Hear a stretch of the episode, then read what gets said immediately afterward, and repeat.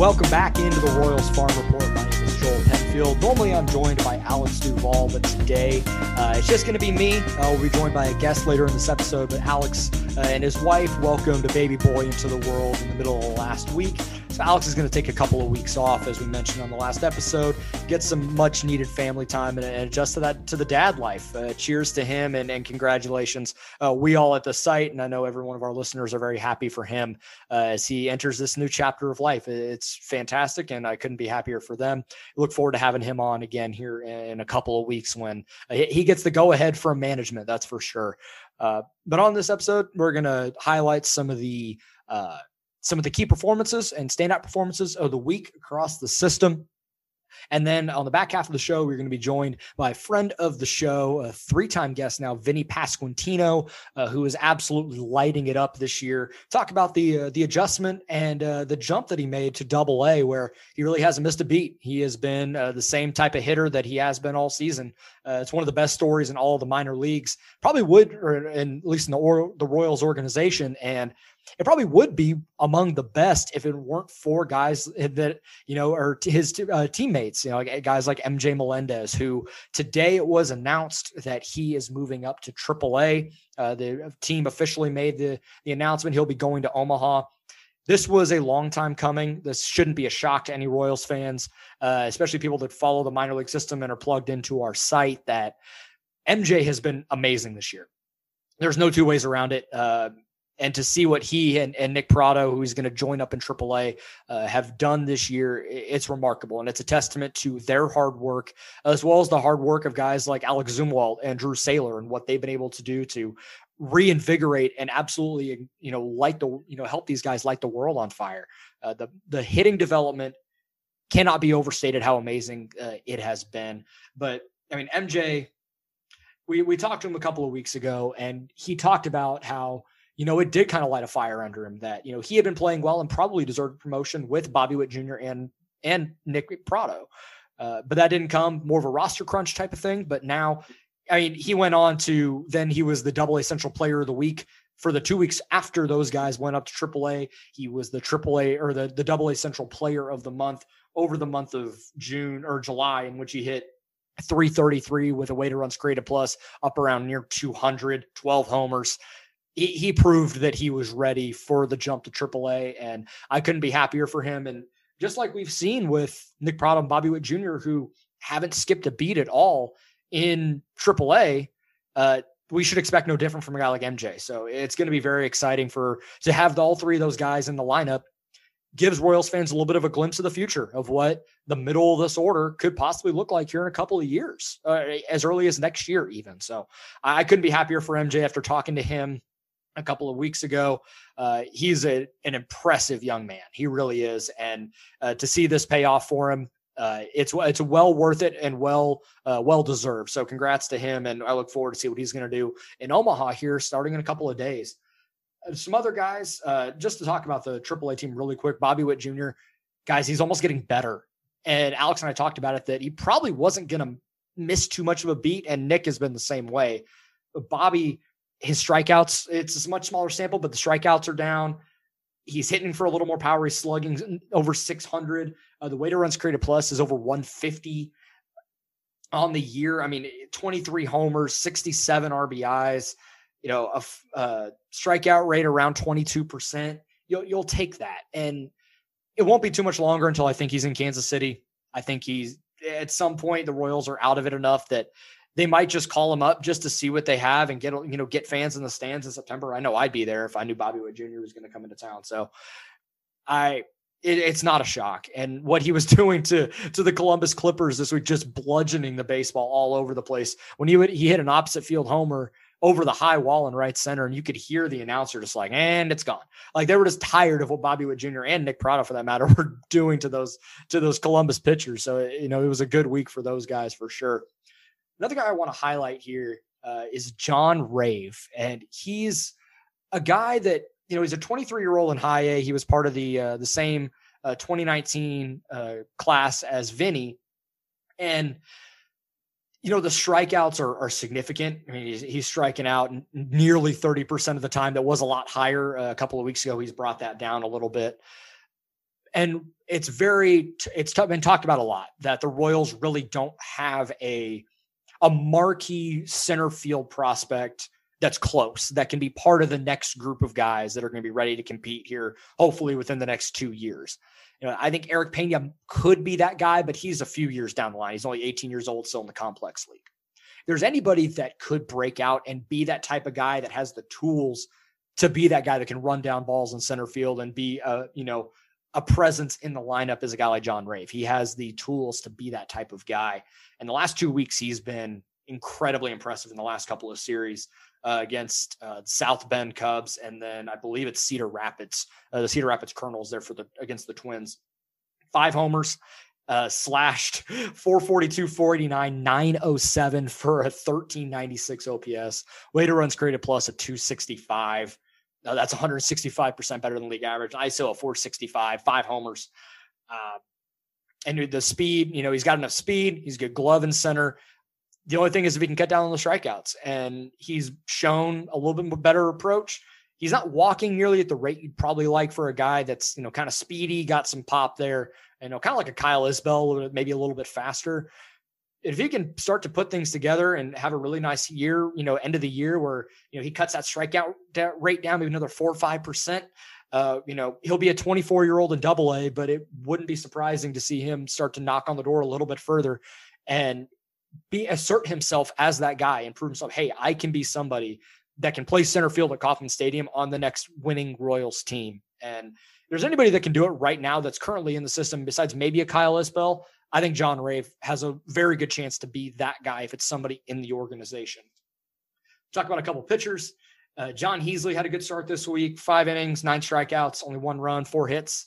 Uh, on the year, he's been kind of up and down, especially over the last couple of weeks. Uh, giving up seven home, he had given up seven homers in his previous three starts, so getting knocked around a little. I like Heasley a lot. The stuff is electric when he's on. Uh, commands it just well enough to where you know he's he's got a big league profile. Uh, whether he's a starter, I don't know, but the stuff is going to play. It's just a matter of where it's going to. And I still think a move to the bullpen is pretty likely, but to see him start this year, you know, he's eating up a lot of innings, you know, a lot of starts that are five, six innings. Yeah, he had a couple of rough ones in there the last couple. So a good bounce back from Jon Heasley, and uh, hopefully he can ride that wave as well. And then Rylin Kaufman, another good start for him. Uh, only gave up uh, one run. It was on a homer, but seven strikeouts, no walks. Uh, encouraging the way he's commanded the ball. Three walks in his previous four starts. Uh, after have, having three walks total on a start on uh, June fifteenth there uh, against Myrtle Beach. So another encouraging sign for him. And you know, I, want to see him move up. He's a 22 year old in low A. I'd like to hopefully see him get a bump here soon. and he's a guy that I really like and has has the potential to be a back end starter for this for the Royals here in a couple of years. The stuff is really really good, and I like what I have what you get in him a lot. I'm I just hope he can continue to put it all together because the stuff is really there. Uh, pitching to about a four one ERA, FIP was around four three, so he's pitching to about about where he's at right now. Hopefully, he continue to to move things forward and and be a part of the next Royals team here soon that's just a quick recap. A couple highlights of some some guys this week. Um, you know, you're probably gonna hear about Bobby Witt Jr. again, but why wouldn't you at this point? Nothing else that gets you excited for the possibility to see him uh, here in Kansas City very soon. Uh, on the other side of this break, we're going to talk to Vinnie Pasquantino, uh, someone Alex and I are very high on. Had him number 21 in our midseason prospect rankings. Uh, a little aggressive, but a guy that we really believe in and is proving uh, that he can be a bat that can be in the you know in Kansas City by 2023 with the way he's he's hitting this year. Hits the ball really hard hits for a lot of power and he's not striking out and not really swinging and missing either for a guy that's got a massive power profile. You just don't find that. So I'm curious the adjustments that he's made this season and what that jump from high A to double A is like. A lot of people talk about that being the biggest jump that you make in the minor leagues, and he's really not missing a beat in production. So you know, it, it's super exciting what he's been able to do, and I can't wait to talk to him uh, on the other side of this break. We'll be right back.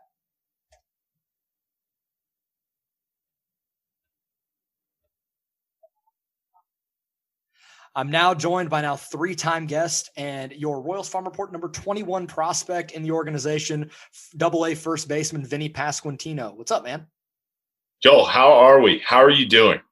You know, work's keeping me busy, and this is my only outlet to keep me sane. So I'm doing all right. Yeah. Yeah. Well, I'm not really in practice of how to, we talked about this last time too, but I'm used to hosting these podcasts now. So I'm used to asking you how you're doing, not necessarily you asking me how. I got to get back in shape. It's almost podcast season uh, as the as the actual baseball season rolls down. Alex is all over me right now about Alex Fuse uh, is all over me about when we're going to get started. So I, am getting my mindset back for that. There we go, man. That's awesome. So we're recording this on a Monday, as you know, throughout the minor league season, folks. Uh, Monday is an off day for everybody, and then it's six game series after that. So how's your off day been? Are you like a I want to get out and like do stuff I can't do during the week, or lay in bed, sit on the couch, and do absolutely nothing? Uh, pretty much a little bit of both. I went to the pool today, so that was my exciting my exciting moment of the day, and then I just got back from dinner. So I really I really try to take advantage of being able to go to dinner at normal at normal eating hours since we don't get to do that during the week other than you know mm-hmm. late night food. So I try to do that every Monday. I try to go sit down somewhere and you know grab something to eat.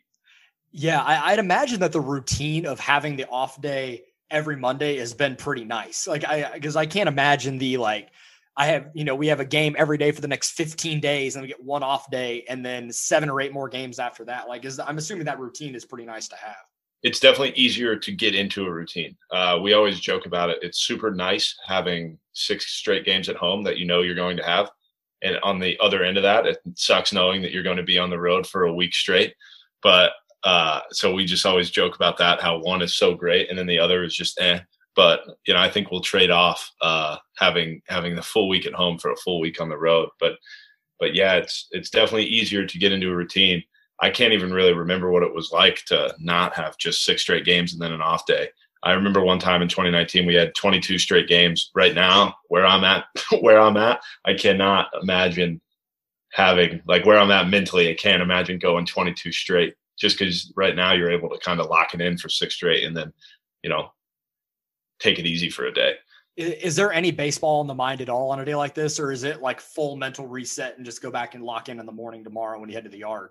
Uh, I think it would be hard for anybody to say that they don't think about it at all because, especially because it kind of goes two ways. If you have a really good day on Sunday, you're like, man, I wish we could have had a game today. I could have kept it rolling. And if you have a tough day on Sunday, it's like, oh, this off day, all I'm going to do is sit here and think about my day. So either way, you're you're still definitely think about it. And when you live with all the guys on the team, you just constantly talk about it. Uh, you try not to, but there's always just something. Oh, remember when this happened? Remember that happened? Whatever. Even when you're on the golf course, there's just always something to talk about when it comes to baseball. So I think physically, everybody tries to take the day to not think about baseball as much as your body can. But mentally, you know, it's always on your mind. I mean, this is our job. This is what we love to do. So if we weren't thinking about it all the time, uh, you'd probably question us just a little bit. Yeah, there's no doubt about that. I mean, I think about baseball 24 seven, but it's not my job and I don't make money doing it. So yeah. I guess I'm just a crazy person, but you know, I kind of knew that at this point. Um, we'll go back. Let's backtrack a little bit. So again, we talked to you at the beginning of the year playing for the Quad Cities River Bandits. And I mean, you watching what you did this for those guys was remarkable. I mean, and that, and that group as a whole was just – a wagon. I mean, y'all, y'all were, I think they're still like right around 30 games over 500, just killing it, you know, with a really good chance to win the high A central title. To talk about your experience with that group and being around that kind of winning culture, you know, really early on, you guys hit the ground running and really haven't stopped. Yeah, that's a, that's a really special group. Um, I'm not going to go throughout and name names because there'd just be too many, too many people. I mean, you've seen that lineup, you've seen that pitching staff. There'd be too many people for me to, for me to name. Um, but yeah, I mean, just top to bottom, that's a really special group who, from day one, decided that it was going to be super important to win games.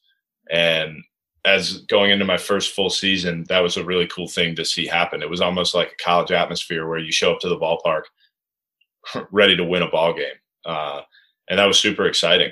And they're, as you can see, they're still doing it now. It doesn't matter if I'm in that lineup or not. I mean, that team knows how to win and it's really cool to watch. I still talk to those guys all the time, pretty much every day, kind of seeing what's going on. They've got a really good coaching staff. I mean, I don't, I don't think I could say one bad thing about that team if I wanted to. Um, it's just, it's just one of those groups that it just from the beginning, even from spring training, we were talking about how good that group could be, and it, it seemed to have worked out so far. Obviously, there there's going to be a playoff, so it's not just a regular season thing. So they're going to have to, you know, they're going to have to play in the playoffs and try to win a championship, and that's a super exciting time for them. Kind of, you know, as we hit the final six weeks of the season, they're I think they're 11 games up right now, which you would think they'd be able to hold that lead. Obviously, nothing is nothing is a given but if they keep playing the way they're playing, they should be able to, you know, gear up for the playoffs in a good way. Yeah, there's no doubt. Alex and I talked about it before the season that obviously there was going to be some buzz around the double A club at the beginning of the year, having Bobby Witt Jr., Nick Pratto, MJ Melendez all there. But we were really intrigued by what the high A team was going to look like. I mean, you had you, Michael Massey, John Rave, Seuly Matias, um, you know, uh, Asa Lacy, you know, just to name a few guys. And we were right in our thinking of this team is really fun to watch and you guys just played a really good brand of baseball and they're still doing it. I mean, even when you left the lineup, like Massey just went on a tear as if he mm-hmm. wasn't already. And then John Rave has really turned it on the last couple of weeks. Seuly, God, when he get, runs into a baseball is something special. Um, I'm gonna ask you a really dumb question. What's watching his BP like? Uh, it's unbelievable. I guess I would say there's there's just some guys when they hit the ball, it makes a different sound. And he hit a ball in Beloit uh, when we were playing the Marlins high team that I don't think pe- many people saw it go over the fence. It was hit so far. It was just one of those things. And I mean, when that guy makes makes contact, everybody stops. People don't run. Uh, if you're on the bases, you just kind of watch. He doesn't run because it's just the pitcher just asks for a new ball. It's just it's it's a mesmerizing experience to say the least. I don't know if you saw it, but he hit a ball I think it was last week uh, in Quad Cities uh, over the batter's eye into the Mississippi River. Right, and that we've had multiple people that we talked to at the stadium that have been to many of those games. You know, the uh, Josh Franz and the photographer who said, "I've never seen a dude hit a ball there during yeah, I can't even remember in BP. I remember maybe two or three times somebody in batting practice hitting one off the batter's eye, not very high off of it. So the fact that he could clear the thing is just, I mean, that's a 480 foot shot to center field. At least, it's, yeah. It's just ridiculous. Um, yeah, I, just to even think about going over that batter's high is just is just crazy to me. Yeah, it, it, the power has always been there. It's just a matter of whether he can stay on the field, and hopefully he can do that because, I mean, that power is going to play at any level. Mm-hmm. I, and I and he's so fun to watch. And when he's on like he is right now, I mean, there's not many better players in the organization. Well, and a lot of people will talk about his power and everything like that. But to me, what the coolest part about Seuly is, is he's an unbelievably nice guy. Oh yeah. Um, you see him every day. He puts a smile on your face. There's a smile on his face, and to me, that's almost more important than the power. Uh, oh yeah. Just because I'm in the clubhouse with him and everything, so everybody knows about the power and everything. But one thing that I think people don't know a lot about him, just because you know, you see what's happening on the field is how nice of a person he is and how much he cares about his teammates, which is just a really cool thing to see. Yeah, and that's something the Royals always put a premium on. You know, mm-hmm. just not only having good baseball players, but having good people that are a part of that. Like that that does factor into the culture that the Royals try and instill and build, even at the you know the low minors. Like that's something that really does matter. So you have obviously a, a fantastic year in high A. You finally get called up to double A. What was that feeling like? Like to know that you had played yourself into that to that role, moving up into the to you know one step closer. Yeah, it was it was really exciting um, when my manager Chris Widger told me he I wear sunglasses uh, on specific days depending on how the clouds are because he has way nicer lenses than I do, so he lets me wear them. And after the game, he asked me to bring them into his locker, like into the lock into the coach's locker room, which he had never done before. So I thought that was a little bit suspicious. And I kind of went in there and he said, Hey, you're not going to be needing these anymore. You're, you're headed down to double A. So that was a pretty cool moment. And he's a, him, Andy LaRoche are two coaches that I've had since 2019. So it was really cool for them to kind of be the ones to tell me that I was moving on. And when I came back out into the locker room, everybody was kind of looking at me all funny. And, you know, and then I told the guys and they were really excited for me. And that was one of the coolest coolest moments was just seeing that there was actual real excitement on other people's faces when I was able to get called up to double A. So that was a really cool moment. And I'm glad that team has just continued to be even better um, since I left. I mean, I keep up with those guys every day, and seeing what they're doing is just really cool. I check I check to see if they win or lose every single night after my games. Um, and yeah, just again, that's a really cool group. Yeah, Alex and I, we the thing is we knew probably right around the same time you did, but nothing had been officially announced yet. And I really wanted to text you like, "Hey, congratulations!" But I didn't. I wanted to wait for the official announcement because I didn't want to ruin for you, ruin it for you because I didn't know when you found out. So. I was mm-hmm. sitting on it like, mm, I really want to tell Vinnie, but I, I didn't. I wanted to say congrats, but you know, I, I once I saw that official announcement went across, I'm like, okay, we're good. He's in. North, he's in Springdale. We're good to go.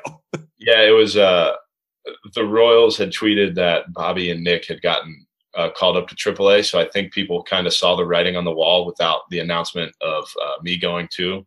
So that was pretty cool. And then to be able to be able to go up with my teammate Jimmy Govern was a, a really cool moment too because we came in together in 2019. He was up in AAA that week before we had gotten called up because they needed a they needed a guy. So he had gone up there, and then they told him he was going to have a home in in Double A the following week. So we were able to go down together. Uh, we met up. We're living together right now with Clay Dungan. Um, and so that was that was an awesome moment too to to be able to move up with a guy I'd come into the organization with. So yeah, super exciting. So then you get up to double A, your first game, you're playing the Tulsa Drillers at ONEOK Field, a field I spent a lot of time at when I did my my scouting gig in 2019. I lived in Stillwater about an hour away.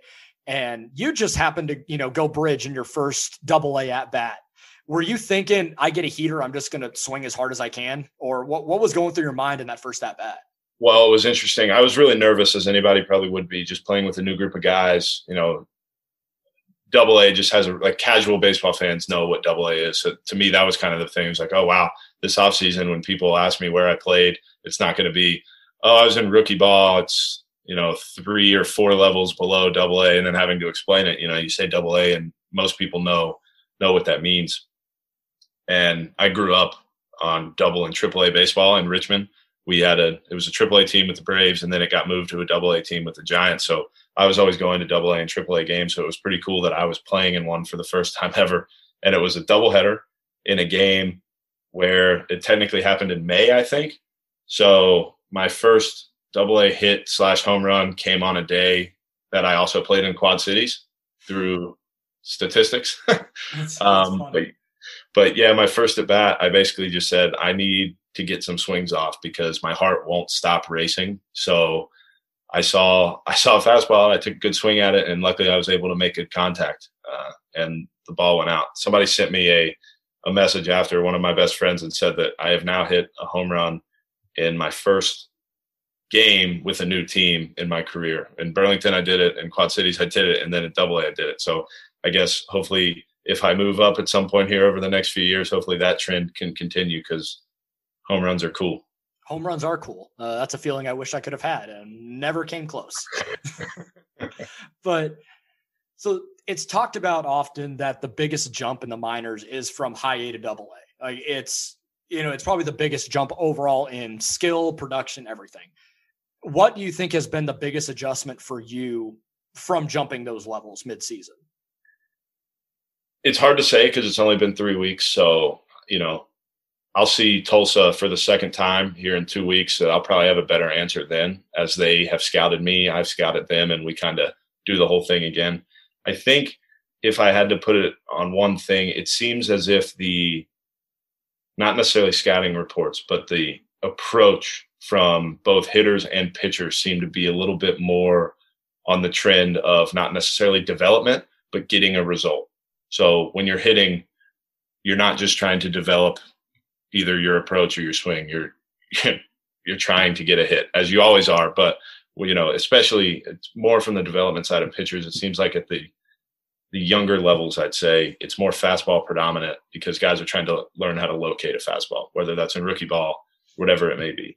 And then as you get older, you know, guys have that fastball command and are able to now command the second pitch or the third pitch or the fourth pitch. And then from a hitter's perspective, you have to learn how to now hit those different pitches that they're able to throw 2 0, 3 1, 1 1, whatever the count may be. So I think so far the biggest difference for me is, you know, if a guy is nibbling on the outside corner because that's a scouting report against you, when it becomes 2 0, he's not just going to try to throw a strike. He's going to keep trying to go to that certain area.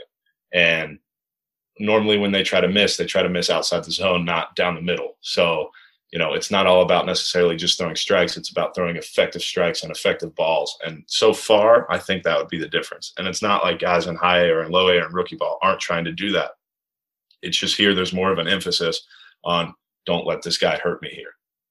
Um, so I think that's kind of the thing that I've noticed, but that could change very quickly. Uh, how, you know, just as I see it more. So Alex and I have talked about this as well, and your like your profile, like obviously we're big stat nerds and you text me stuff about stats because you're not necessarily that guy. You just want to go. I don't know what any of them mean. but hey, and and there, hey, there's nothing wrong with that. Like you're just like I'm going to go out and I'm going to hit the ball, and the results are what they are, which I think is you know, there's there's a balance between wanting to know that stuff and then paralysis by analysis, right, and overthinking mm-hmm. because you don't want to do that in baseball in general.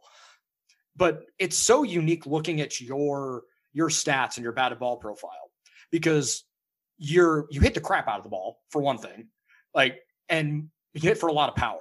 And often the you know what correlates with that is a lot of swing and miss and a lot of strikeouts. And you don't do either of those things. I think Alex and I looked it up and when you this was we still when you were in high A, but I'd imagine it's still the same thing that guys that hit at like your with your home runs, ISO, like all the kind of the power stats correlates with a strikeout rate around 25 to 30% or higher. You're the only, like you're striking out maybe 15, 16% of the time. What is it in your approach that you're able to not swing and miss as much when you still have that kind of power? Like it's just one of those things that, like in today's game, just doesn't match. And it's, and it's not like it, what you're doing is bad at all because you're not swinging and missing at pitches in an era where guys are swinging and missing and striking out at a higher clip than ever. So, what is it that you're able to do to still get to your power, but not, you know, swing and miss or strike out trying to get to that? So, and this might be a hot take considering the way the game is right now, but I hate striking out with an absolute burning passion. I hate it so much and that's my opinion and my opinion only. Uh, I don't really care how other people feel about that, um, but I hate it because I feel like you've just been absolutely defeated as a hitter. You've given yourself no chance if you strike out. Um, and I've always grown up with that mindset. And I think when I was younger, I didn't develop real power until my junior year of college. Uh, up until then, I didn't really have much power, so I had to be I had to be a line drive contact oriented hitter because I couldn't just miss and still hit a ball out. I considered my misses to be home runs um, in a weird way. I wanted to hit the ball on a line, and if I missed up, it was a homer, and if I missed down, hopefully it was hard enough to get through. And I kind of still have that mindset, knowing that I do need to get the ball in the air because I'm not the fastest person. I don't think I'm the slowest person, but I know that it would be tough for me to beat out a ground ball to the second baseman, where I'm likely to hit more ground balls than anywhere else because I'm left-handed. Um, but I think the way to answer your question, I have a certain approach that I have for each pitcher that I'm about to face. I try to stick to that plan as well as I can. And if I see a pitch I like, I try to go after it and I try to hit it as hard as I humanly possibly can to still be on plane to have everything working right with the bat, with the barrel, with my hands, with my legs, whatever it may be. And I'm not thinking all of this when I'm in the box. When I'm in the box, all I'm thinking is, all right, everything's go. I've done my homework. This is the test. There's no more time to think. Swing, see ball, hit ball. Simple swing, swing, and hit it hard. I love. And then that. two strikes, I choke up, I spread out, and I'm still able to get some of my power because I'm still. It's not like I'm not swinging hard. I'm still and I don't prefer to use the word hard. I try to use the word quick whenever I can. Like whenever I'm giving lessons, I tell kids don't swing hard, swing quick. Because if you swing hard, it's going to be a lot more effort. There's probably going to be a little bit more swing and miss in there. But basically, I look at it as if I can even just hit, you know, if I can work a long at bat and put the ball in play, that's more of a win than if I can work a work at bat and strike out in it. Because at least if I put the ball in play, a guy might make an error and I can get on base. And if I'm on base, I can score a run. If I'm not on base, I can't score a run.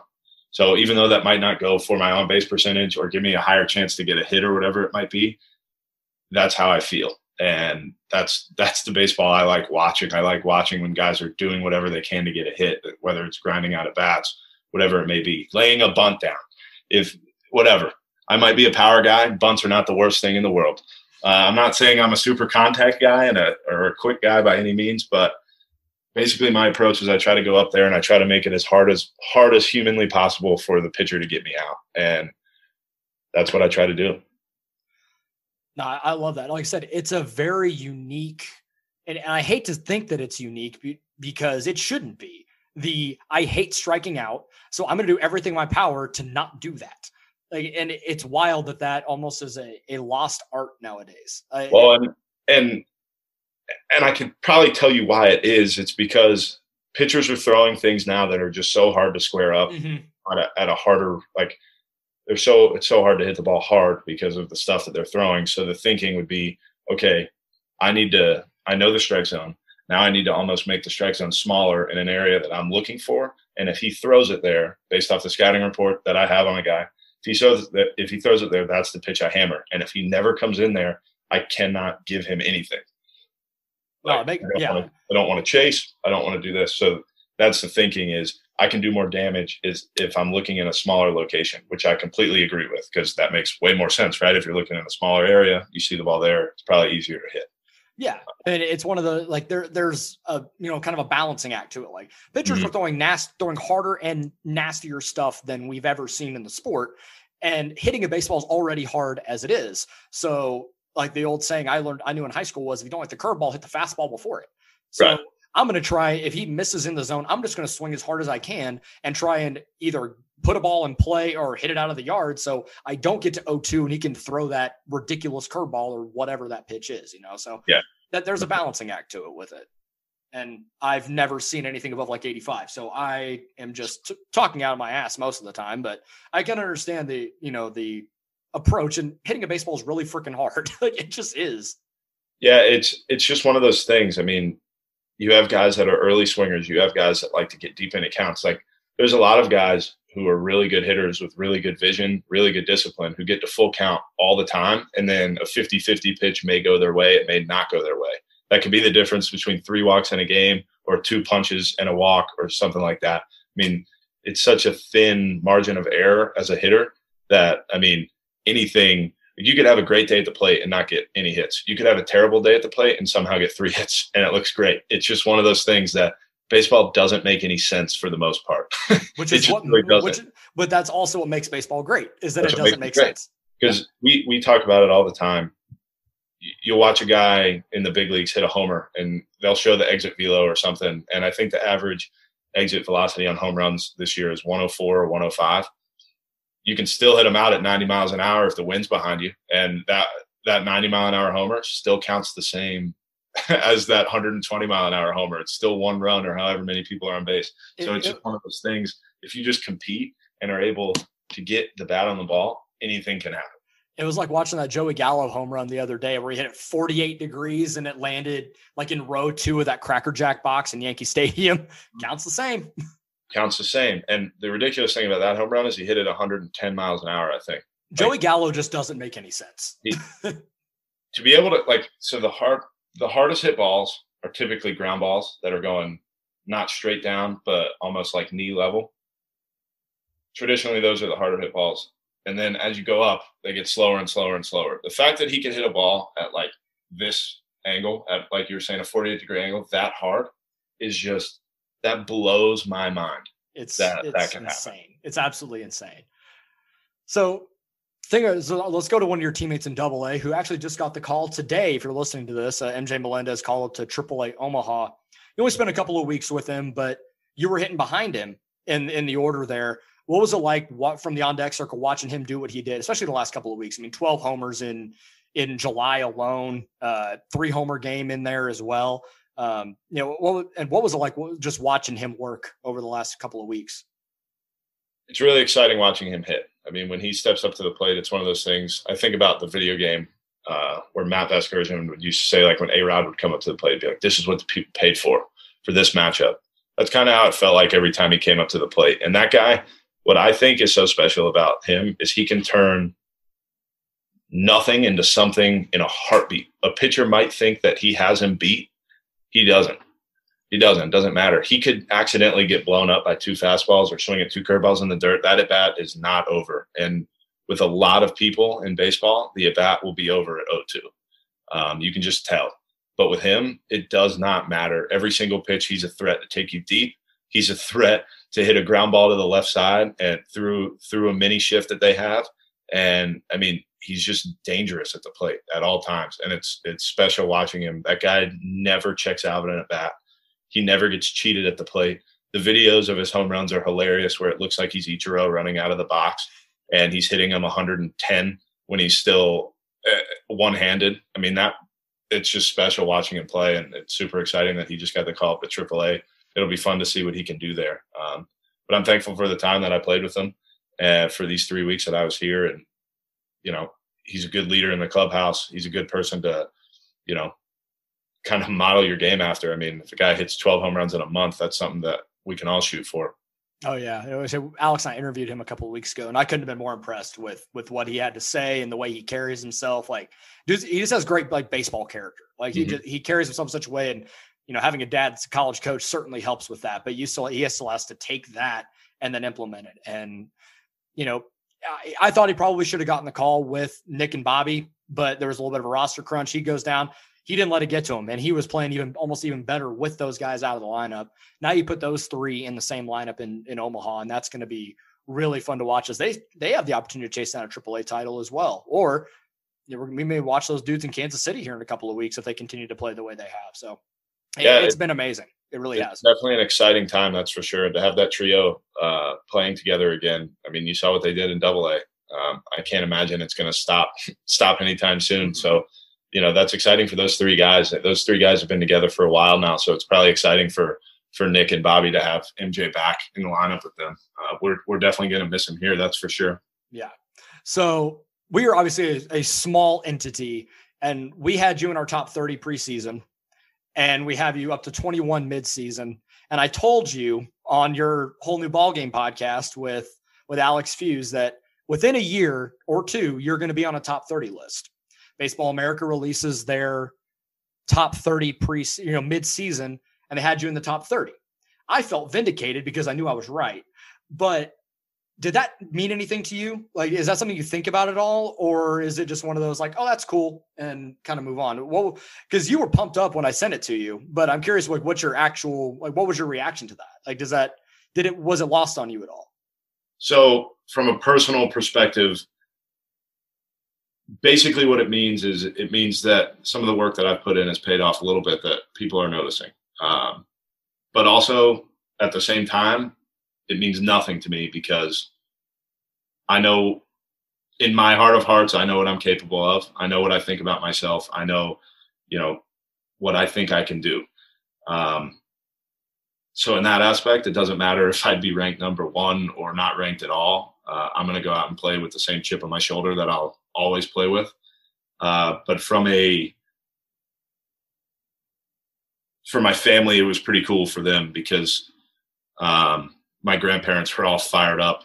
My my brother was really excited, and my parents were pretty excited that you know it just felt like I'm having a good year. This is happening, um, and to be put on a list like that, it's just a it's just a pretty cool thing to just kind of have. Um, is it going to affect how I play? No is hit. Would it affect how I play if I wasn't on it? No.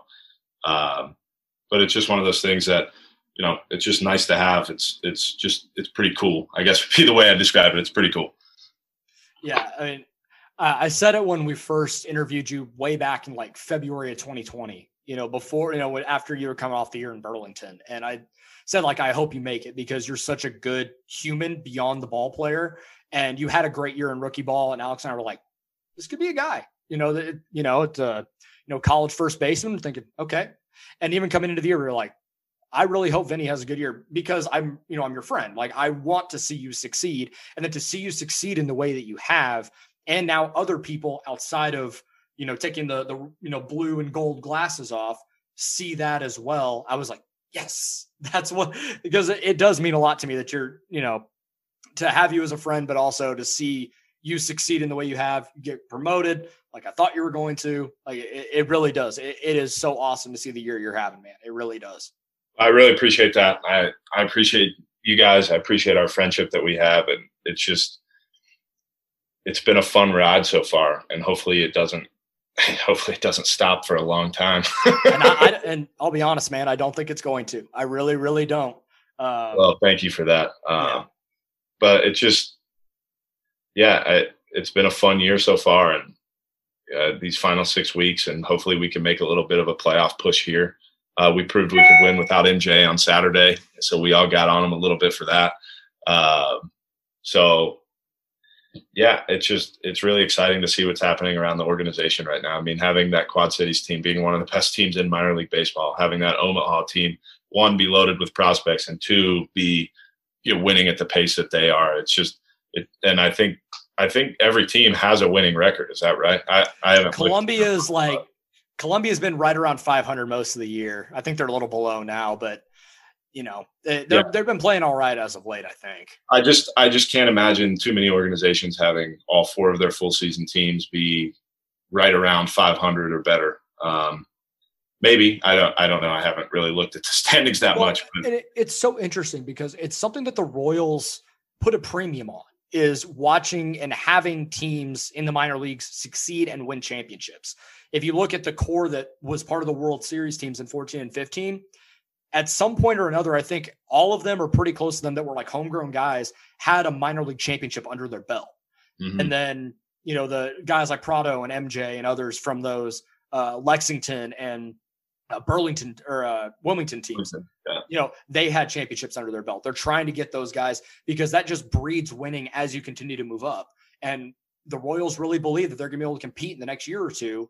And then having guys that have had success and have had, you know, know how to win you know, even it's at the minor league level, but having championships at the minor leagues, it matters to this team and to this organization. So it well, would shock me to see that. When when you're playing in playoff games, even in Burlington, you know, that's the second or third lowest level in the system at the time.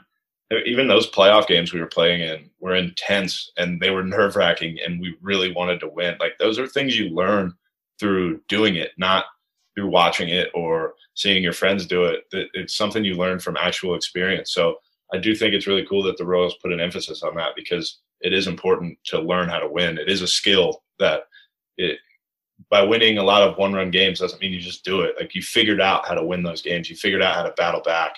You figured out sometimes too how to not lose certain games where it's trending like you're going to. And it's just, you know, up and down. It's a special group, in my opinion, and it's just really exciting to be involved in it right now. Absolutely. Well, man, I don't want to take up too much of your time. I know uh, it's again, it's the off day. You got a few more hours. Uh, you know, the rest of the day. Go to bed. Wake up tomorrow. Who do y'all play tomorrow or tomorrow? We play the Frisco RoughRiders, the Texas Rangers Double A affiliate, who we play in spring training all the time. Yeah. Oh, oh, you'll get to see a uh, Sam Huff. That That's right. The guy hit the ball like 120 miles an hour or something. He hit a ball 502 feet the other night. I think he hit one 520 in the complex league when he was rehabbing. That'll work. Yeah, uh, I think yeah. But the beautiful thing about baseball, Joel, is a 326 foot homer counts the exact same. Yes, it does. And it doesn't matter how far they go all the time. It's definitely cool when they go farther, that's for sure. Um, yeah. But they all count the same. Yeah, I, I I'm a Mariners fan, so I was only slightly bitter watching that Joey Gallo home run. I brought it up because it just I'm like, man, Yankee Stadium's the worst. it's the worst if you're if you're a fan or not a left-handed hitter, but it could be great. That's fair. Yeah, I mean, like I said, any homer counts the same. But although I did see a thing today that said it's not actually 314 feet to right. Can you confirm or deny that? As far as I know, it is 314. I know I it kind of juts out after that corner, yeah. but I don't know. If it actually isn't 314, I'd be I'd be surprised. I know they did it to the same I, dimensions I as the old one. Say that it wasn't actually 314; that they just did it for nostalgia. But I, I who knows? I don't know. You uh, can't trust all your sources that you see. No, I'm I'm looking that up after because I am curious because like a row one homer at Yankee Stadium I've seen be like 340 feet. I'm like that that doesn't make sense. Well, I think that Statcast, I think that's the system that they use. It mm-hmm. says how far it would have gone had it gone to the ground level. I think is what it. So if it goes to like if you hit it over wherever it would have landed from the same height that you hit it at, is how I don't know that that's for a fact or not, but that's certainly interesting though. Okay, I, I need to look that up. I have no idea. Yeah. Um, let's see. I got because you're a three-time guest now, so I got to think of a question here. Hmm. Who is okay? So you're a first baseman. We all know the, the first base chatter that happens, uh, you know, when you get to first base at any level. Who is the one player from baseball history you would love to chat up at first base? Like they just got a knock. Who do you who do you want to talk to? I mean, an obvious one would be Jackie Robinson, so I can't say Jackie Robinson, even though that would be just fantastic. Uh, just to talk to that guy. I mean, Hank Aaron would be a great one. Let me see. Let me see. Let me go through. Let me go through history of baseball here. Who would I want to talk to? I mean, what a question. Who would I want to talk to? There's been some good first base coaches too, some good umpires. I got told the other day that first basemen and umpires have the second best relationship, which I always kind of knew, but I'm excited to know that because, you know, it's never a bad thing to be friendly with umpires. Not at all. Um, man, I think I'm going to go Rickey Henderson because I've heard he talked in the third person, and I'd like to I'd like to see what he would say at first base if I just said, "Hey, nice swing," and he responds with "Rickey, thanks you." Or something like that. So, so uh, I'm going to go Rickey Henderson just to see, and maybe I could learn a little bit of how to steal steal more bases from him. So that'd be exciting too. That's a great answer. Yeah, as far as I have heard, uh, listening to like starting nine and stuff, like yeah, Rickey Henderson speaks about Rickey Henderson. Like Rickey yeah. loves himself some Rickey. yeah. Um, so that that would be kind of fun. Man, I'm trying to think of who I would want to talk to, man. That because it's such a good question. The one, the two that I hear always hear like in modern day baseball are Joey Votto and Freddie Freeman. One, because you'd never know what Joey Votto is going to say, and two, Freddie Freeman's like the nicest human being of all time. So I've yeah, heard those well, conversations are great. I was trying to think of who potentially, because those guys are active, and I'm yeah. hoping that within the next ten years I could be in the major league, so they might still be active in that time. So I was trying to yeah. think of somebody who, because my the go-to answer would be Anthony Rizzo because the comp is always there, and now I wear number 44. Um, so that would be the one, but I can't say him because it is technically a possibility. So that's fair. Yeah. So I tried to stick with somebody. Unless Rickey makes a return, then we might have to have another conversation. Okay. So along the same vein as Rickey, I would probably say Yogi Berra because you have no idea what he's going to say. No he's going to say something wild. Yeah. Yeah. I quote Yogi Berra probably at least once a week. Yeah. At least.